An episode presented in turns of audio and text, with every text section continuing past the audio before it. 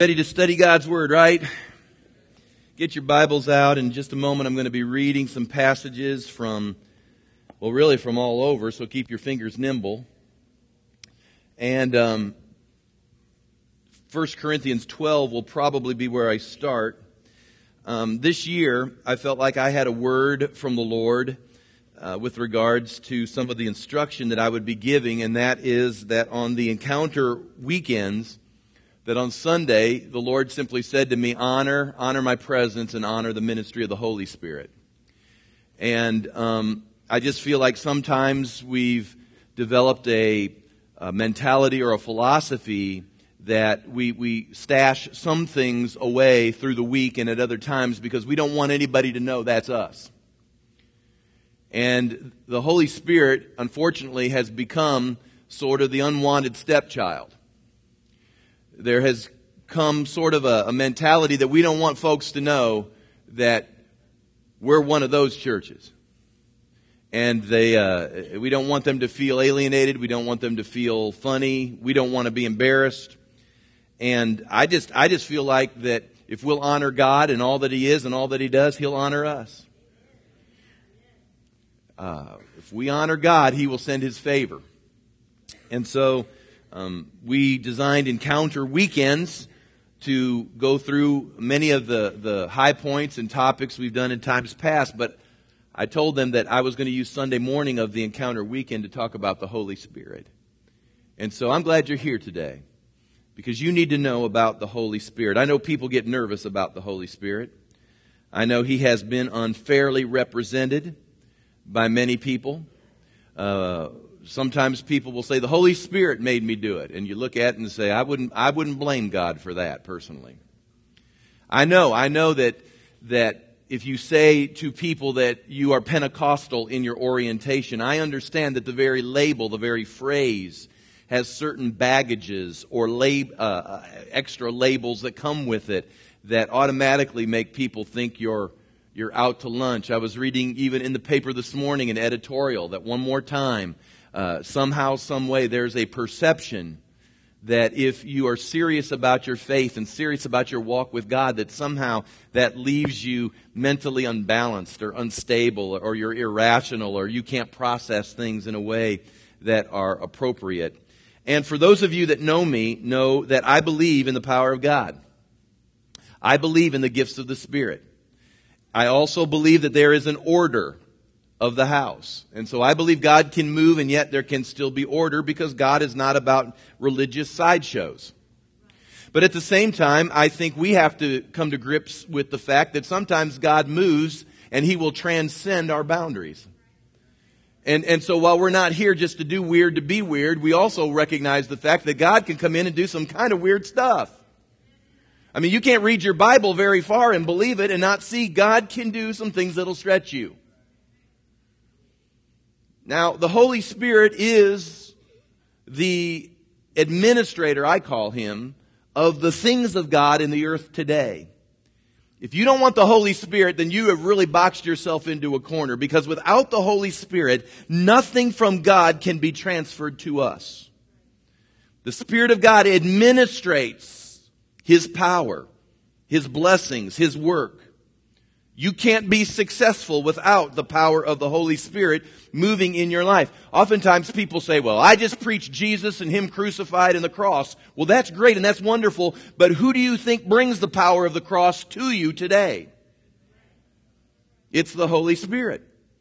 So I don't want the Spirit of God in a back room on a Wednesday night where we hide Him in an elective class that you might find if you open up the catalog and you see it. I think there are moments we need to underscore we need Him. We need His help.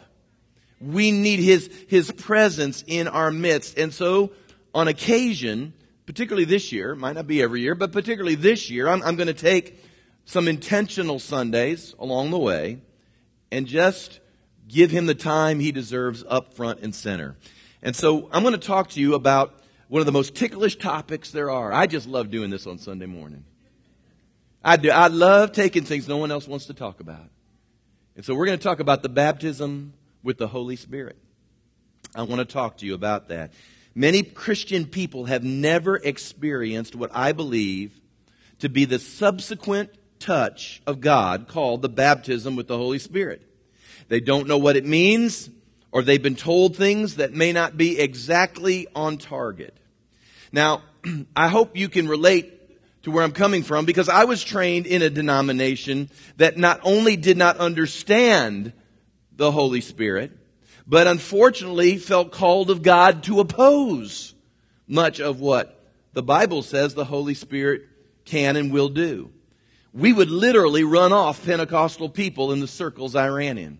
I can remember on one particular occasion, there was an altar call given and a, and a lady went down the aisle. Now I remember I was very young, probably, uh, you know, in late teens, early twenties. And, uh, you could tell that, that she was being touched by God, had her arms in the air coming down. And I remember when she passed by me in the pew, she was saying something I couldn't understand. And I said, this should be interesting.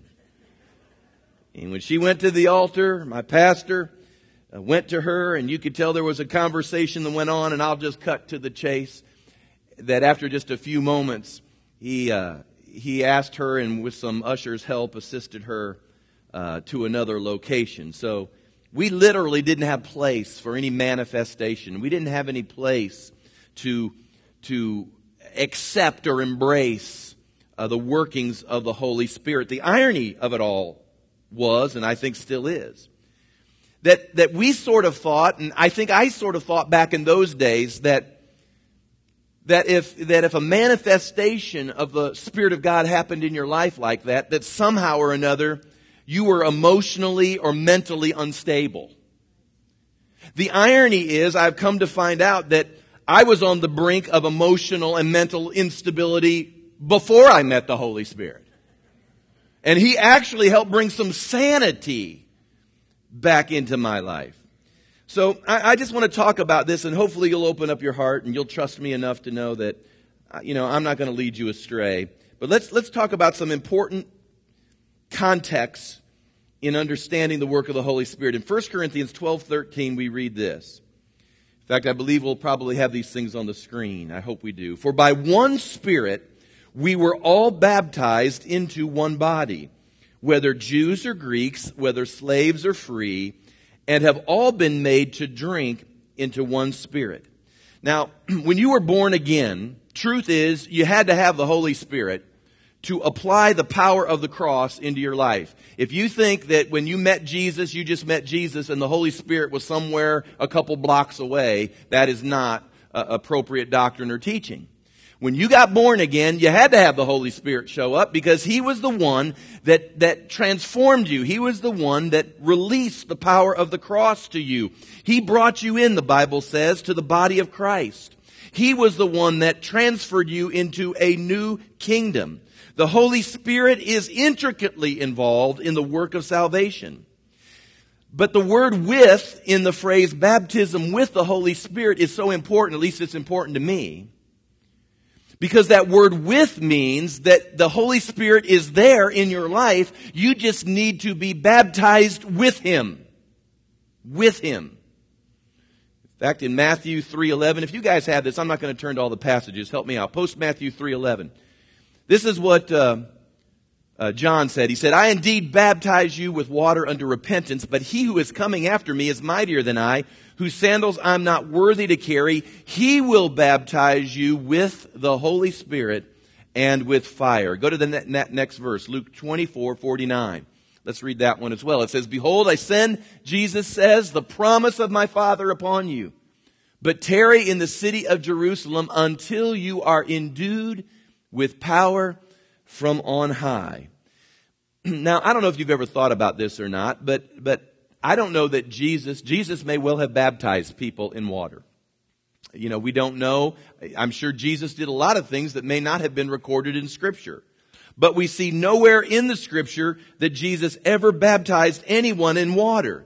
And it's amazing to me just stating that, that, that it is, and again, I think it's important. I think it's an act of obedience. I think it's something we must do in order to follow Him. But is it not interesting that we never see Him baptizing anyone in water, and yet we can read scripture from the lips of Jesus who tells us that we need a baptism though with His Spirit.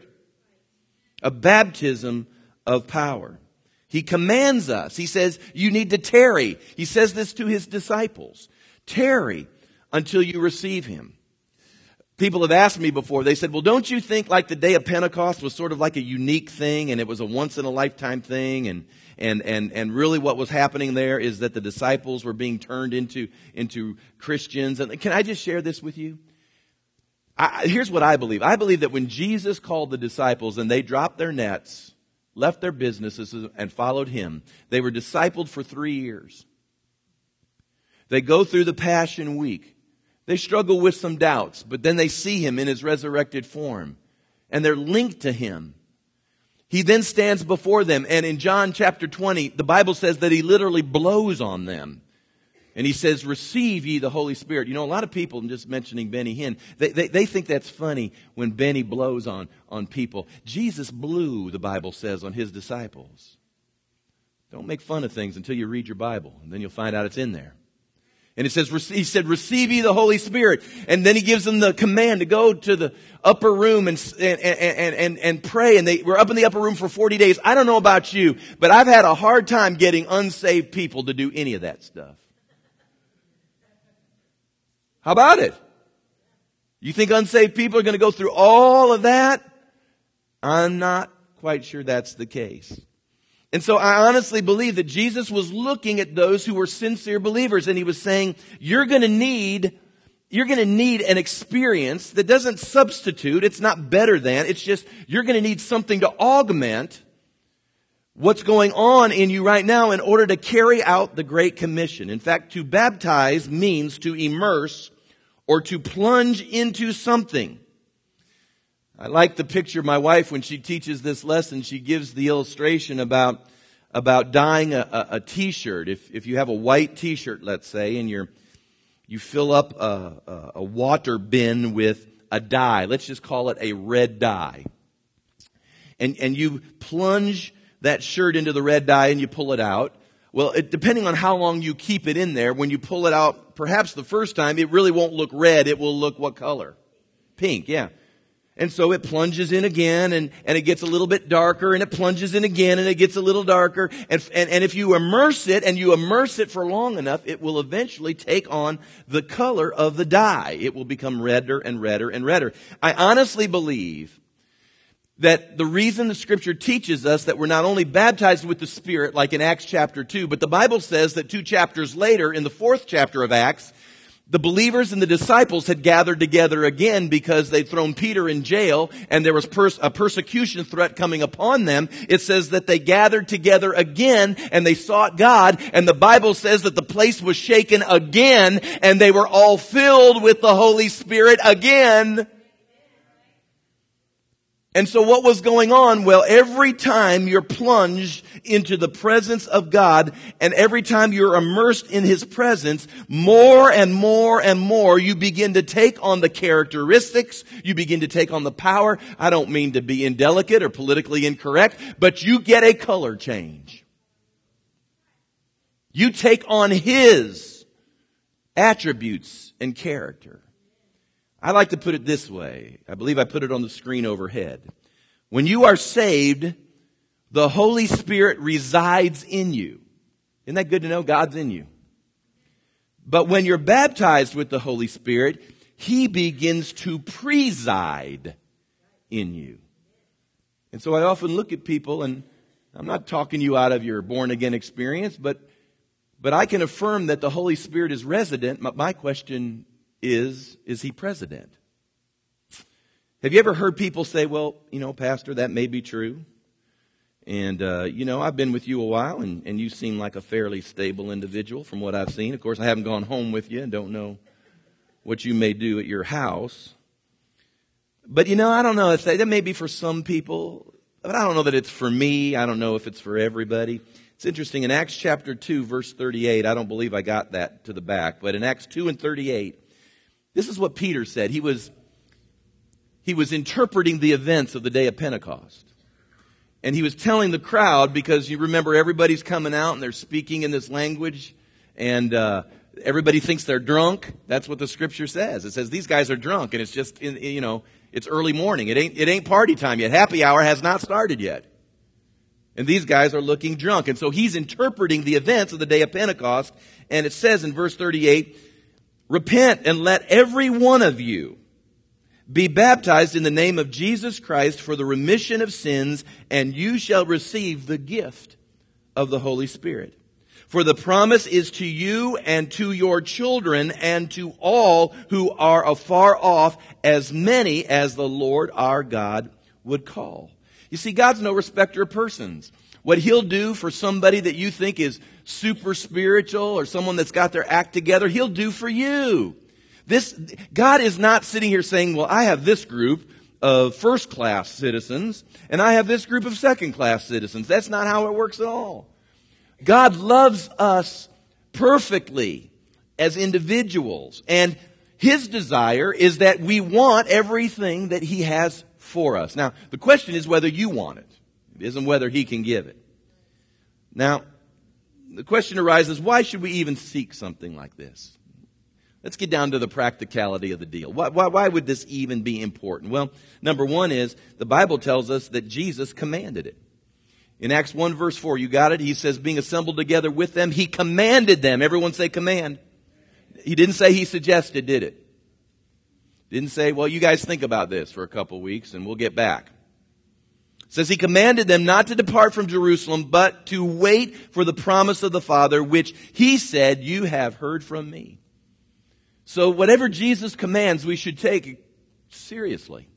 It's something we should want to do, is to please him. Number two, the Bible tells us that there is a power we would not have otherwise. See, I remember back to the early days when I was pastoring in a denominational setting. I used to always marvel when I watched in those days a lot of full gospel churches. Now, say what you want, and there was a lot of silliness that went on, and I'd be the first one to admit it. But I'll also tell you this there was a power that was moving that amazed me. And I knew the same God, I knew the same Jesus, but I'd often ask myself the question, why is it that there seems to be power here, but there's no power in my life? Does that mean God loves them more than He loves me? Is He doing something better in them than He is me? No, the fact of the matter is they just availed themselves to something that was there that I had not yet availed myself to. In fact, there's a power that we would not have otherwise. Put it up there, Acts 1-8. He says, you shall receive power when the Holy Spirit has come upon you. Well, what happens? Well, it says that you'll be witnesses to me in Jerusalem, Judea, Samaria, and to the ends of the earth. So, if you're needing power, it's available. Number three, I believe personally that when the Holy Spirit came in that event in my life, that my eyes were awakened and the veil came off. And there was a revelation and an understanding that began to erupt in me that I never had before. I'd read the Bible I don't know how many times in my life, but I'm telling you, you get God moving like that in your life and you'll see things you've never seen before. I've had people come to this church and even say, I've been going to church for decades. And I've been here for just a short amount of time, and I'm telling you, I've heard and learned things that I've never heard and learned before, and it's in the Bible. And why is that? It's because the Holy Spirit is honored here. John 14 and 26, but the helper, the Holy Spirit, whom the Father will send in my name. Listen, He will teach you all things. He will bring to your remembrance all things that I've said to you. Go to the next one. John 16 and 7, nevertheless I tell you the truth, it's to your advantage, Jesus says, I go away. For if I do not go away, the helper will not come to you. But if I depart, I will send him to you. Keep going. And when he has come, he will convict the world of sin and of righteousness and judgment. Okay, Jesus is giving his job description. Of sin because they don't believe me, of righteousness because I go to the Father and you see me no more. Keep going. Of judgment because the ruler of this world is judged. I still, listen, I have still many things to say to you, but you can't bear them now. However, when he, the Spirit of truth, has come, he will guide you into all truth. For he will not speak on his own authority, but whatever he hears, he will speak, and he will tell you things to come. That's the job description of the Holy Spirit. And then there's the fourth thing, and this is the most ticklish, interesting subject of all, and I just am grinning from ear to ear because I'm talking about it on a Sunday morning. The Holy Spirit comes, and there can be spiritual language that comes when He baptizes us with Himself. In fact, the spiritual language, people have asked me, well, what's the big deal about that? Well, here's what I personally believe. I personally believe God allows us a spiritual language or what we've come to know as tongues. Now, the reason I use the term spiritual language and not tongues at times is because the minute I say tongues, there are people who cut me off right there. They'll go, oh yeah, yeah, yeah, I know, I'm just, I'm waiting for the snakes now. You got the snakes in the back room too, I'll bet. Because they instantly think because you start talking about this that somehow or another you've checked your brain out at the door and you're no longer an intelligent or intellectual person. Because you're one of them. Only irrational, unintelligent, overly emotional people would ever be a part of anything like that. Well, I don't know. I don't think, I don't think I'm Mr. Emotion.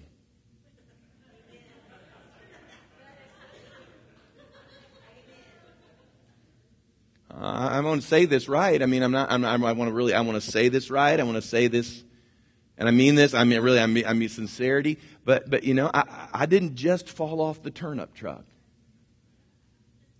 Believe me. Believe me, I, I, I'm, I'm, I'm a bright guy. I'm a bright guy. I'm not, I'm not signing up for religious sideshows. I'm not, I, I mean, you, if you've come here to Legacy any length of time, you know how we do things here. I mean, this isn't some sideshow that goes on. You can sense an order. You can sense passion, certainly. We love the Lord our God with all our heart, soul, mind, and strength. But there's passion here. and We worship God with all that we've got. And the Bible tells us we can lift our hands and clap our hands and jump up and down. And all these things you'll find in the Bible. And we find this in the Bible too. But people don't want to talk about it because it somehow embarrasses them. And it ought not be an embarrassment. And I'm going to tell you why. In Romans 8, 26 and 27, flash it up there, guys. Paul said this. Likewise, the Spirit also helps in our weaknesses. Have you ever felt weak? Let me ask you this question. Have you ever felt like you were in a situation and you needed to pray and you just didn't even know what to pray, how to pray. I don't know that I feel like praying. I, I mean, what do I say to God? This is such a messed up thing. Has anybody but me ever felt like you've been there? I mean, how on the, I don't even know what to say to you, God. It says, for we do not know what we should pray for as we ought, but the Spirit Himself makes intercession for us with groanings which cannot be uttered. Shift. Now He who searches the hearts knows what the mind of the Spirit is because He makes intercession for the saints according to the will of God. What this says is, is that there are moments in all of our lives when, when we're finding it difficult to pray. And how many of you know sometimes we pray and we ain't even praying the will of God? You're praying just what you want. You're praying your selfish desire. In fact, you're practicing witchcraft. Because, oh God, kill them, change them. You know, they, they offended me, so shoot them. You know, you know, I mean, we don't know what to pray. Well, the Holy Spirit helps us to pray the will of God. Now I understand, listen to me, I know this is a sticking point with lots of people. I mean, this tongue stuff, I mean, it just sounds to me, it sounds to me, it just sounds to me, Pastor, like it's a bunch of mumbo jumbo. It's emotionalism. You're, you're psychologically unstable. Well, that's why I, I, I use the term spiritual language. Paul uses the phrase as well, praying in the Spirit. He says, I will pray in understanding, and I will also pray in the Spirit. Literally, what, what, what that whole manifestation is, is that you realize that God created you as a triune being. You are, you are spirit, soul, and body. The spirit part of you, the Bible also calls the inner man. Well, that inner man is alive and well and he wants to get out. That inner man is what relates to God. That inner man is, is the most predisposed to being able to step into spiritual things and begin to access the things of the spirit realm. And I'm here to tell you there is a language of the spirit. The Bible tells us that when we pray, we are speaking directly to God with the inner help of the Holy Spirit. 1 Corinthians 14, 2. It says, He who speaks in a tongue does not speak to men. People go, this tongue stuff is mumbo jumbo. I can't understand it. Well, you know, I ain't talking to you. Are you with me? I know you don't understand it. The Bible says you won't understand it. I'm not talking to you. So I'm not speaking to men but to God, for no one understands him. However, in the Spirit, he's speaking mystery. So it is kind of strange. Even the Bible says there's a mystery to it. Because you see, this language bypasses your senses. It, it totally transcends the five senses. It transcends logic, understanding. Can I just share this with you? The enemy knows nothing unless you tell him. But when you pray in the Spirit, he's got no idea what you're talking to God about. See?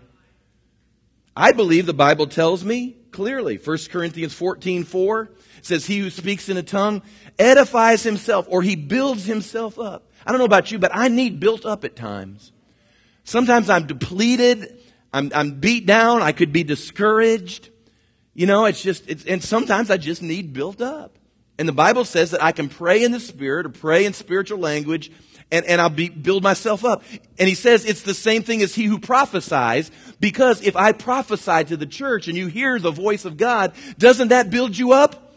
When God says, I am in your midst. I've not forgotten you. I'm doing a great thing in your life. And isn't there something inside of you that goes, I needed to hear that. Boy, that helps me and it builds you up. It's even more clear in Jude verse 20. It says, but you beloved, building yourselves up on your most holy faith, pray in the Holy Spirit. So you see, it's an ability to strengthen us, to build us up, and to cause us, once again, to be powerful people for the work of the kingdom. Now, some have said to me, oh, pastor, pastor, pastor, you know, it's, it's, it's irrational. Come on now. You know, you're a smart guy. I really shouldn't have to cover this with you. You're a smart guy. You know this is just irrational and it's meaningless. Really? I'm going to explore your life here just a little bit. And I want to ask you a question. Do you really think that God only speaks in English? And that he has a translator up there from China when the Chinese pray? Or that, you know, he has, you know, one of 5,000 different translators because we know of, in fact, there could well be other languages, but we know of at least 5,000 different languages in the earth. So do you think God is up there and he has translated, or maybe, maybe he speaks Chinese and he has an English translator? Have you ever thought about that? Well, uh, I know what you'd all say. Well, no, of course not. God's bilingual. No, well, he's multilingual. So obviously he would know all of these. He could, yeah, oh yeah, I believe that. I believe God can speak all the languages of the world. Really. So he would know every form, every derivative, every little nuance and change of all the world's languages you would say he would know that. And I'm quite sure you'd probably, if you were a thinking person, would say, well, yes, yes, yes. You know, I, I, I probably should have got word out to uh, Kelly Pruitt. You know, Kelly was in the Peace Corps, and, and, and she got to be in Africa for a while.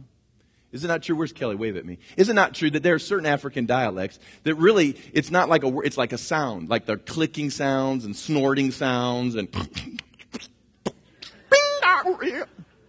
I mean, I, you know, for all you know, I just said God bless you in some language. Really? For all you know? Now, and even that, you, you would, not, you would go so far as to say, well, okay, I'll buy it. Well, why couldn't there be a form of communication in the spirit realm that your natural mind hasn't even heard or know of? It's just because you ain't there yet. Why are we so arrogant to think that the only language has to be the language of my country? God bless America. We're going to speak English. Let's just legislate it. Take it to the church board. This is an English speaking congregation. Hallelujah. Really? Are we that arrogant? I want to, those of you that are moms, you'll, you'll, you'll get this right away. I mean, when your children are growing up, think about this. I mean, I remember my children, been a long time now, but I remember them growing up. And they'd come toddling in. And they, they look at their mom and they go, and Tracy would stand there and go, You're wanting a sippy baba? Okay, I'll get it for you. And I'd be standing there going, What's the deal? I'll never forget when they were learning language and they went, and the first word, uh, uh, uh, that one of them had, it was that we were driving through the Northern California, and it might have been Clay, because the fog would come in there to San Francisco. Tyler, was that Tyler? And well, anyway, they would say covey. They couldn't say foggy.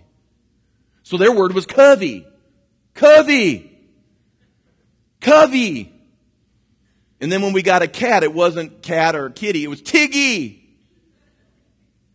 Now think about this for just, did you right there on the spot go, quit that, you Pentecostal, you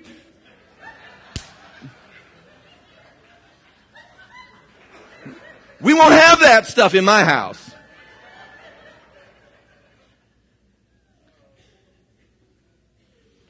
But is it not amazing, moms, because you, you, you can identify with probably quicker than the men can, but is it not true that your children can scream a certain way and you got it, whether that means change me or feed me? And they screamed. They can make noises and you know instantly, you, you know instantly what it is they're saying and all those guys are sitting there going, I don't know what's going on. It's because of the bond that you have with that child. And, and, and, and yes, there's some intuitiveness that's going on there, but it's amazing how nobody consternates over that. And yet we come to the house of God where it says that we're sons and daughters of God and another language shows up and we all go weird. Think that through for just a minute. You're a smart guy. You're a smart woman. You see, I believe that there's a language of the Spirit. Now, why isn't it just more accepted or open? Well, I think there are hurdles that people have to overcome. One of the hurdles is our religious tradition. Some people, some of you, some of you that are here at Legacy, you've been taught much the same way I was taught that it either is not from God, God forbid, there are some that teach it it's from the devil, or they're told that it's not for today. It's like they allow it, but it's not for today because, you know, back then they were just these poor dumb farmers. And so God had to do these things for these poor dumb farmers. And you know, now we're these refined, cultured, elite Americans. And that's why we don't see the book of Acts anymore. Because God's looking for just some folks who will just with simplicity once again say, Lord, whatever you want to do in me, I- I'm there. But we've been taught, we're told that it's not for everyone. But I already read to you. Peter said, yeah, this is, this is for anybody who wants it. Secondly, we're unfamiliar. I believe this may be one of the greatest ones. We just aren't familiar with how the inner man works in us. You've never been taught this. Now, we do teach this here. And we know how our body works. In fact, some of you are very adept at your body. You know what you should put in it. You know how it's supposed to run. You know when you feel good or you feel bad. And so you've got a handle on how your body works. Some of you know how your soul works a little bit better because that's where your mind is. That's where your emotions are. That's your decision making center. And so you, you may even have a little bit of a handle on that. But by and large, people do not know how the inner man works. And the Bible clearly tells us that's the third portion of who we are. We are clueless. And yet Paul says that we're to be strengthened by might through his power in the inner man. What does that mean? Does that mean he's going to make my body feel better or make my mind feel better? No, he says God's going to do things in the inner man. That's the part that we've got to learn again. That's the part that has to, that has to come up and exercise dominion. Most of you, we, we are so beat up by our circumstances and we are so beat up by the world. And the reason we are is because we do not know how that inner part of us is to arise and exercise dominion in our circumstances. And it's just because of sheer ignorance. So we're unfamiliar. And then number three, I think some of us are afraid of the counterfeit. How do, how do I know that the devil isn't going to slip in a word there? I'll give you a secret. There's a lot of devilment that comes out of your English. It doesn't seem to bother you. But let's just say for the sake of argument, how can I be, how can I have sort of a sense of assurity. In Luke 11, he says, If a son asks for bread from any father among you, would you give him a stone? Or if he asks for a fish, will he give him a serpent instead of a fish? Or if he asked for an egg, would he offer him a scorpion? If you then, being evil, know how to give good gifts to your children, how much more will your heavenly Father give the Holy Spirit to those who ask him?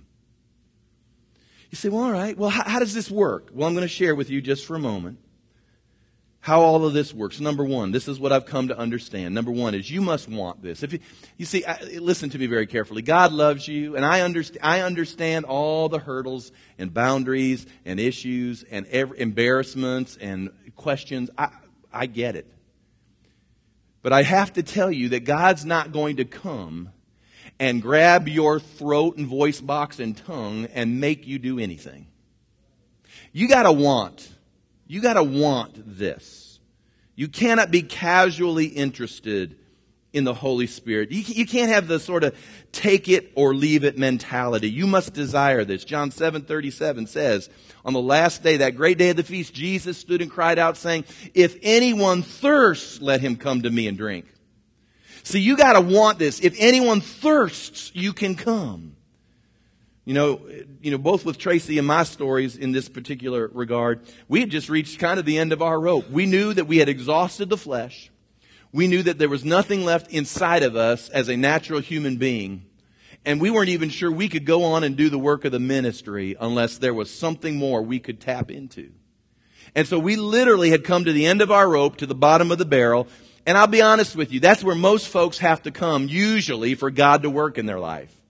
They get to an end of a rope or the bottom of the barrel because as long as they're still got their nose above the water line, they'll keep trying to tread water until it finally sinks beneath it, and then they'll gurgle out, Help me, God. My hope is, is that if your nose is at waterline, you won't wait until you're drowning. Because God will still pull you out when you're drowning, but it's just a lot better if He can get you before then. But the fact is, it's usually when we're drowning, it's when we want help and we'd reached the place where we were gurgling. And we were hungry and we were thirsty. And listen, we understood at that moment the price that we were going to pay because, like I said, in the circles we were in, this was not accepted. This was not going to be tolerated. Uh, we, it's not really funny, but you could embezzle money from the church, you could run off with your secretary, and you could get redeemed. But you speak in tongues, you're out. Crazy. Crazy stuff. So we understood we were gonna, some friends were gonna think we lost our mind, and indeed we lost the friends of a lifetime. But can I just say this? I got all of you. I think that's a pretty good deal. I didn't get you overnight, but I eventually got you. But yeah, there was a price to it. There was a stigma to it. But we were so hungry, we didn't care anymore. Secondly, you gotta ask for the baptism. We've already mentioned Luke 11, 11 through 13, but, but you, you gotta ask, you gotta say, Lord, I want, I really want this in my life. You can't say, and I've heard this said before, people say, well, Lord, you know, if you want to lay it on me, lay it on me. I'm not going to fight you about it, so if that's what you want to do, oh, you know, I'm going, I'm supposed to go all out, so just, I guess just give it to me. Well, then, God, I, I, I can tell you, nothing's going to happen. It's, it's a thirst, it's a hunger, it's a desire. God is a rewarder, the scripture says, of those who diligently seek Him. You can't sort of seek Him. You gotta want it. You have to present yourself with an expectation that God really can and does do this, and He'll do this for you. And number three, it's the part sometimes that people don't understand, and that is the Lord, as I mentioned, isn't just going to grab you or grab your mouth and make you do what He wants. In Acts 2 4, it says that they spoke, they spoke as the Spirit gave utterance. Hear that? Did you hear that? It said they spoke as the Spirit gave utterance. In other words, that God will move, just like I can have all kinds of thoughts in my mind, let's say. But those thoughts will not be articulated until what? I, I, so I can have all this going on inside of me, but I must, I must begin to articulate those things. Well, God can be doing all sorts of things in me. I mean, He can be going to town in me. I mean, He can be writing a book in me. But I have to speak. Speak. See, when you took a foreign language, you couldn't say to your French teacher, let's say, all right, I'm, all, I'm open to French. I, I'd even like to speak French. I see the need in my life to have some French. So I'm here, I'm in class, lay it on me, make me do it. If it's really your desire for me to speak in French, I'm, I'm here. How many of you know? You flunk. You just flunked French class. Why? Because the teacher will not force you. The Holy Spirit is what? A teacher. And, and he, he moves and he works in you, but you begin to articulate. Nobody's going to force you to do anything. That's the great thing about legacy. We don't force people into this. Today, if this isn't your cup of tea, you just say, well, you know what? I appreciate Pastor Sharon on that. That was interesting. I'm going to pray on it, consider it, and uh, I'll be back next week because he'll be on another topic. But for some of you I'm talking to, you're going, I need more God in my life. I, I, I need an endowment in power. You know, for Tracy and myself, it was a little bit different. And, and I don't know why God does this. I mean, it just when I, I remember people laying hands on me and praying for me, and when the manifestation came out, it, it seemed to come out fluently. Now, that's just how God did it. Now, when Tracy did it, and she, if she were to tell you the story, she would tell you it frustrated her greatly because it was like all she got was one word. And, and, and, then a little bit later on, another word came. And, and, and she would tell you and admit to it that there was some frustration to it because she sees others or her husband uh, being, it seems like fluent, but then it seems like it's just sort of one word on top of another word on top of another word. And it was like, oh, this is duddy. But then you know, God started to speak to us, and there are a couple things. Number one is I think the Lord did that in our relationship and marriage, and the Lord knew that He called us, is because there were going to be people who would come into this experience from both directions. And we needed to understand them. Secondly, it was just revealed to us that, you know, there are angels right now in heaven whose sole purpose for all of eternity is to utter one word. Holy. That's all they say for all eternity is holy. I'll share with you that I, I really believe this whole area, when it, you boil it down, is just basically boils down to pride. Because you see, if you can't learn to yield your tongue, then I don't know that you'll really adequately yield anything else in your life. See, the tongue is the spiritual rudder, the scripture says, of our life. And if we haven't learned to yield the rudder to the one who needs to steer it, how do you expect him to work in any other area you think is yielded? You see, there's an incredible a connection and a flow to all of these things. I know that people are always self conscious. And, and, I, and I'll just be honest with you, we get self conscious because we just haven't entered into it consistently. The first time you do anything, you're a little self conscious about it. I don't think about it anymore. You can come in here at intercession time and you'll hear me and I'll be praying in the Spirit. In fact, I'll come to Wednesdays and almost for an hour I'll just pray in the Spirit. And I don't think about it anymore. It's just a part of my life. You see, I don't believe it's irrational. I believe it's transrational. I believe that God through this transcends my mind because my mind gets me in a lot of trouble. But God has a way of transcending that. Not, it's not irrational, it's transrational. And he, and he almost supersedes my natural analytical ways. He supersedes me and, my, you know, I want things to be logical and my whole life is an outline. I outline everything. And so, you know, that's how I look at life is just one big outline. But you know what? God doesn't always work in your outline. And the key for me is that most people want to take what God does in their spirit. Listen to it. This is very important. I'm going to end here with this. God wants to take what He does inside of them and then what we want to do is we want to filter it through our brain. And then we let it come out of our mouth. And here's the problem is that when God begins to speak and, and, and those sounds are bubbling inside of us, the minute you let it go to your brain, your brain starts going, that doesn't make any sense. That's weird. That's crazy. You ain't gonna get me saying that. Somebody will think I lost my mind.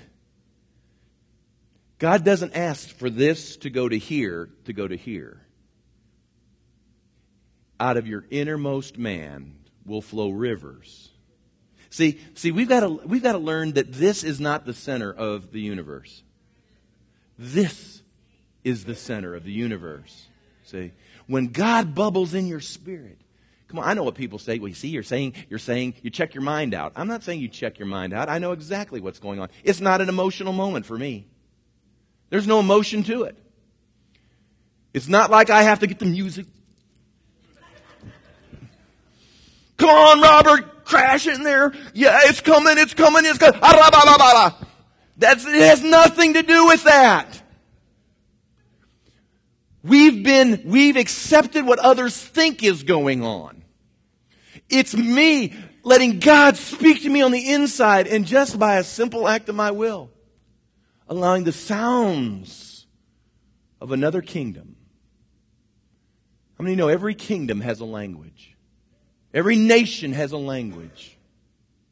Every people has a language. I'm convinced that God too has, has a language. Now, this is a non-pressurized moment. I, I, I've seen, let me, let me, if you come up and tell me some crazy story, I'll look at you and say, I can top that. I know there are times and stories and ways this has been ministered that have been absolutely over the top. But here's what we're going to do. Listen to me. God loves you. Everybody say that. We sang it this morning. Everyone say it together. Say, God loves me. God loves me.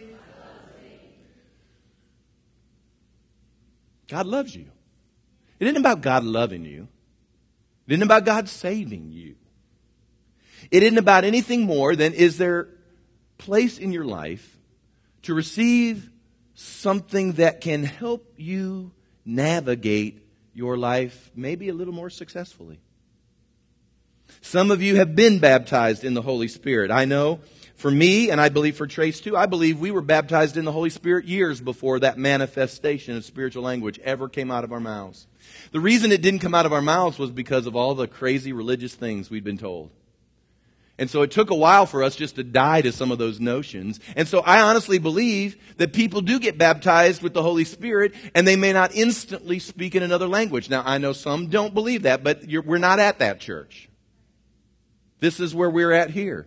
I believe that in just a moment, we're going to lay hands on people and they're going to be baptized in the Holy Spirit because if you ask for it, God will do it. Some of them will speak in other languages. Some may not. We will anticipate everyone to step into that, but if you don't, don't worry. You will. It'll happen. I've heard people showering in a shower, and all of a sudden, they're just singing to the Lord, and all of a sudden, the, the, the language just comes out. of people driving down the road. You say, you can drive down the road and pray in tongues? Absolutely. You don't have to, you don't have to have your eyes roll back in your head. Yet God is my pilot.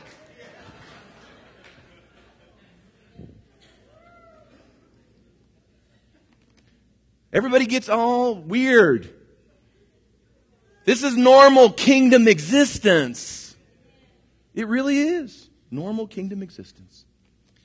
So don't fret. Don't be in anxiety. God loves you.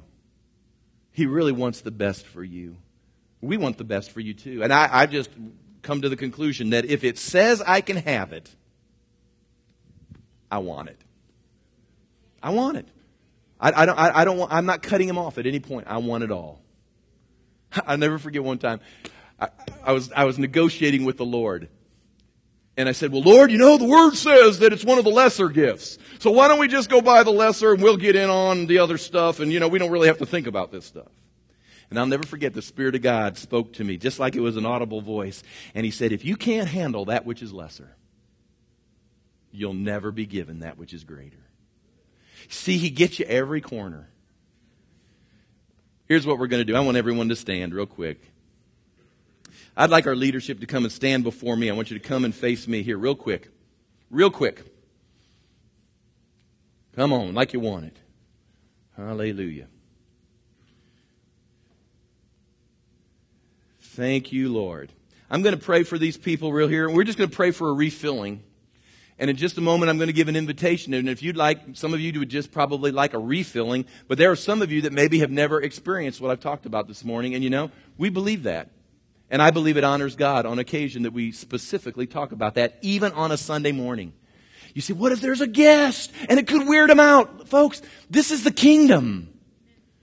My job is to help people understand the kingdom.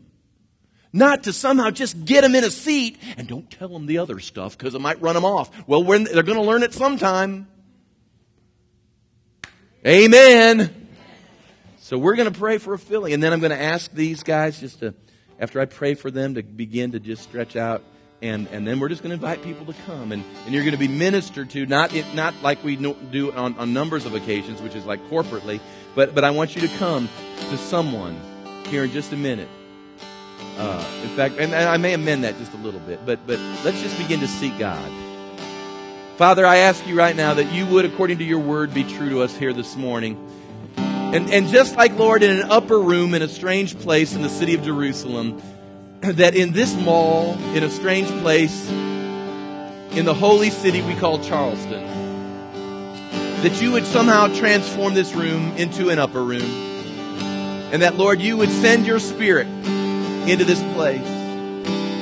Lord, I, I know how I can sometimes communicate and it doesn't come out quite right or maybe like I wanted it. So I pray right now, Lord, that you would take the things that I have said and the things that people need to forget, Lord, let it just be forgotten, but the things they needed to hear, let them right now begin to hear what you're saying to them.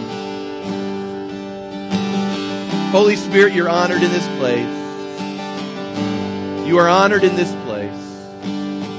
Lord, refill these, the leaders of this local church, so that they might do the work of the kingdom right now. As your people come, whether they come to be encouraged, refilled, maybe a first time, whatever it may be, wherever they're at, I pray, Lord, that you would begin to use these people right now in Jesus' mighty name. Lord, I just lay hands on them right now in Jesus. Refill them right now in the name of Jesus. Refill them right now. Fill them up again. Just do something fresh in their life. Hallelujah. Fresh, fresh in your life, fresh in your life. Freshness coming in Jesus' name. Hallelujah. Just, just a, a renewed infilling right now in your life in the name of Jesus. In Jesus' name, from the top of their heads to the soles of their feet, Lord, right now in Jesus' name. Lord, we just speak that filling in their life right now in Jesus' name.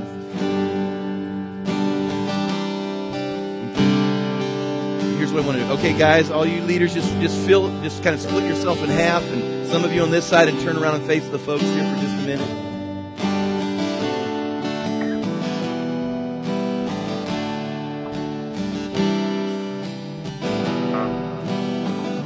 Okay, Lord, right now let's sing. This is the air I breathe. This is the air I breathe. Your holy presence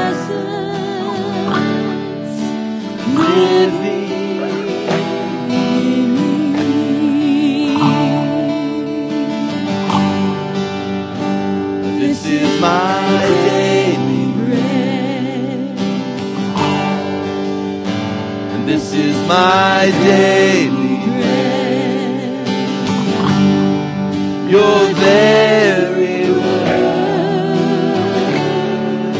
spoken to me. Everybody. and I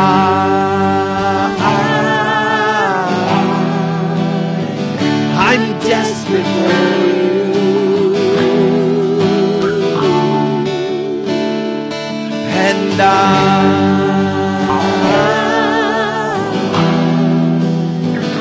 I'm lost without you. Come on, begin to worship. Begin to worship. This is the air. And this is the air I breathe. And this is the air I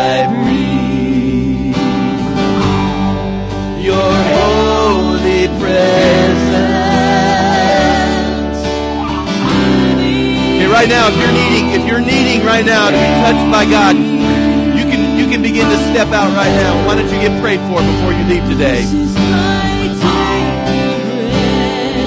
Yeah. And this is my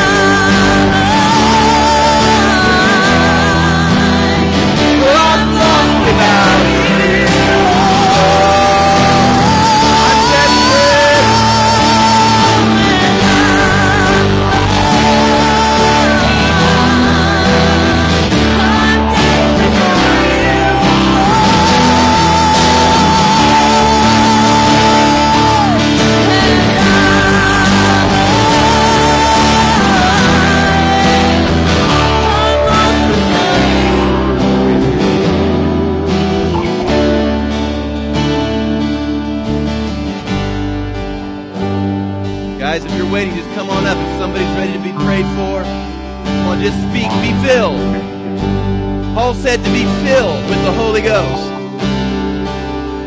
Be filled. Be baptized. Just play in the background, just like that. That's good. If you need to come, just come on. We're going to spend just a moment or two with this.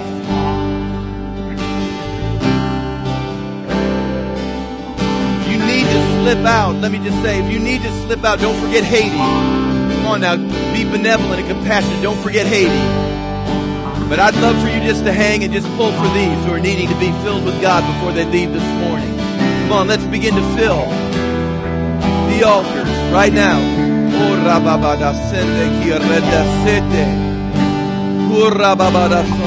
Be filled. Be filled right now. Lord, we loose, we loose your words and we loose the tongue.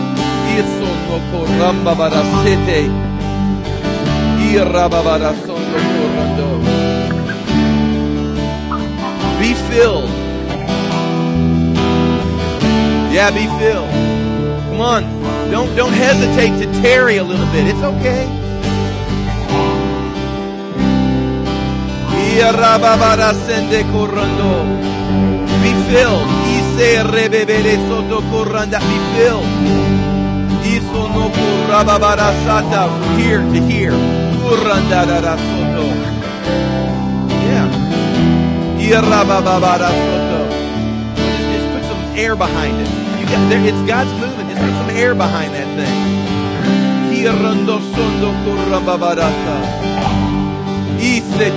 Corrababarasa.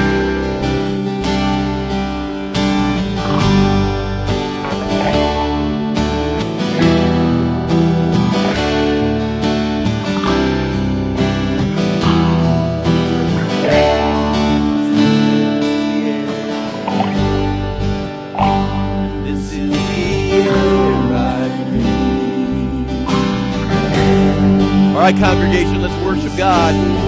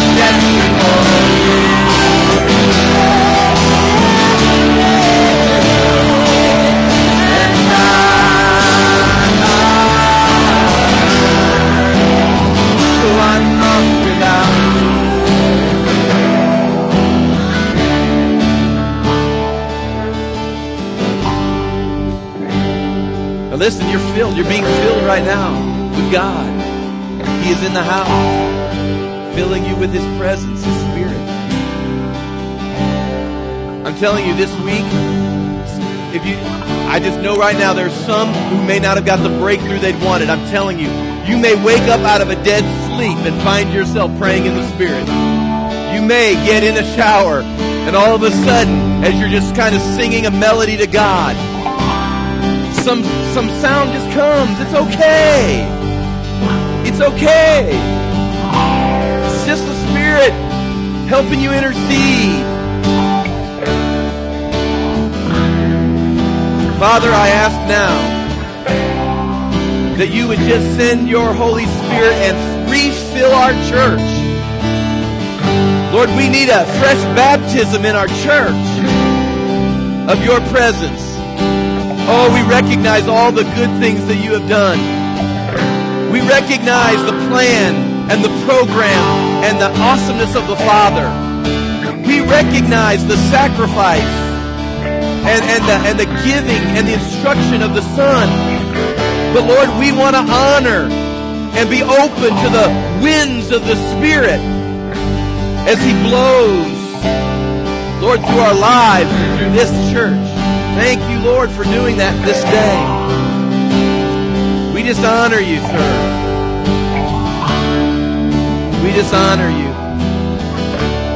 Folks, we're going to keep praying for people, and it's just going to end like kind of unusually, but I'm going to go ahead and release you. If you'd like to slip out, please slip out in the spirit of what we're doing here. Go out and be filled with God. I, I, I hope we see you ladies at your connect groups and classes. Sign up. Be here in the middle of the week for the Wednesday night service. And everybody's back in the house of God on Sunday. It's going to be a great Lord's Day next Sunday.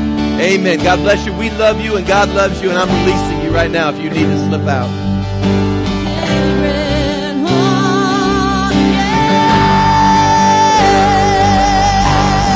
Oh, ra, ra, ra, ra, sanda, kia, ra, ba, ba, ra,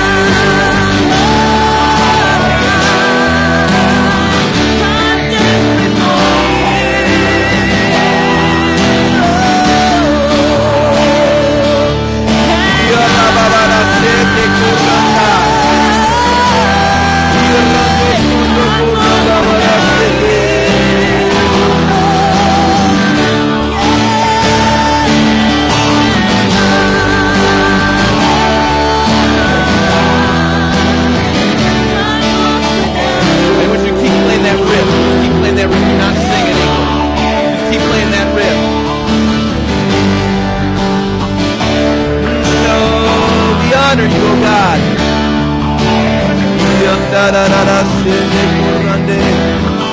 Come on, we'll sing in the spirit.